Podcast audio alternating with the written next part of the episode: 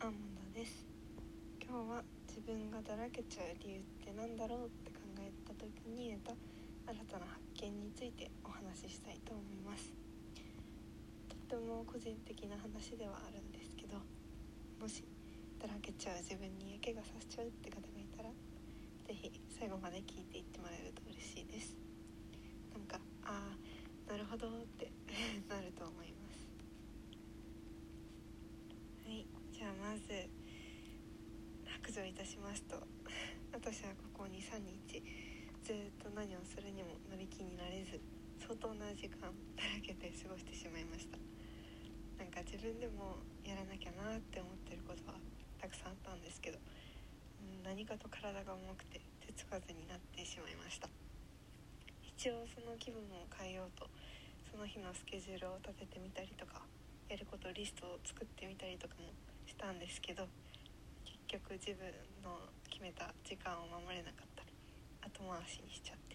全然効果ありませんでした、まあ、なので代わりにいつもより長い時間料理をしてみたり自分が見たいと思ってたアニメ作品とかを一気に見たりして気分を上げようともしてみたんですけど、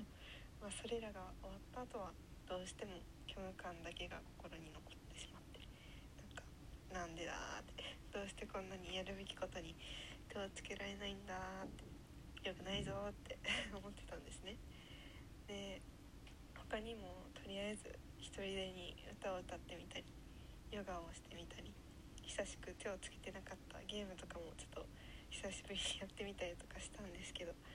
なのになかなか 気持ちがすっきりしなくてどうした自分って、どこが悪いのかなって。何がしたいんだろうってなっちゃいましたね。なのでなんか気分転換をしてみたつもりが逆にそれがすごいストレスになっちゃってました。でまあこれはダメだなと思って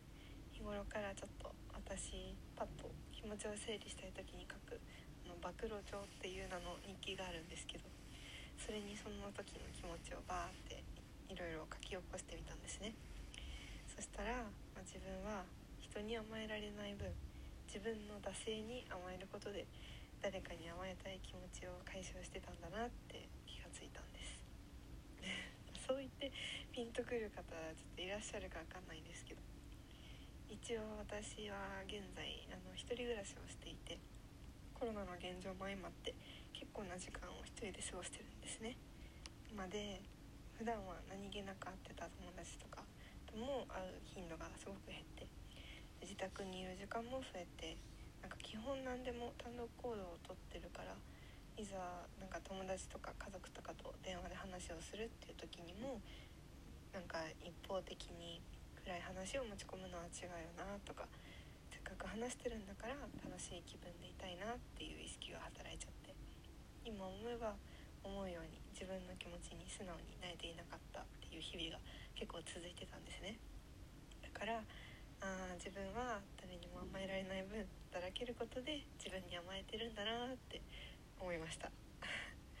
ある意味面白い解決策取ってるなってちょっと自分でも思ったんですけど。でも、まあ、一応それに気がついて、まあ、我ながらああなるほどなってなんだか納得してしまいました。まあもちろん人によってはそれを自堕落だと呼ぶ人もいると思うんですけどまあ、私からしたら暴飲暴食とか衝動がいいとか、まあ、八つ当たりとかに走らずにただだらけることで自分のために時間を使いながら人に負担をかけず何かを頼りにせず 自分を自分なりに甘やかしてるっていうのは、まあ、幾分可愛いもんなんじゃないかなって思いました。まあ、代償といっても特に罪に問われることもなければ多少の明日の自分に 負担がかかる程度ですし、まあ、そうやって自分の気持ちに整理をつけるきっかけになるのなら、まあ、だらけるのもありなんじゃないかなって思いました。はい。まあだらける理由は誰かに甘えたい気持ちを自分にぶつけているからっていう解釈です。まあなんだかんだ自分のやってることって人に褒められることもそうそうなければ作業と化してしまうことが多くてちょっとしたふとした瞬間に自分の日々を思い返すと長らく人の温かさとか優しさに触れてないなとか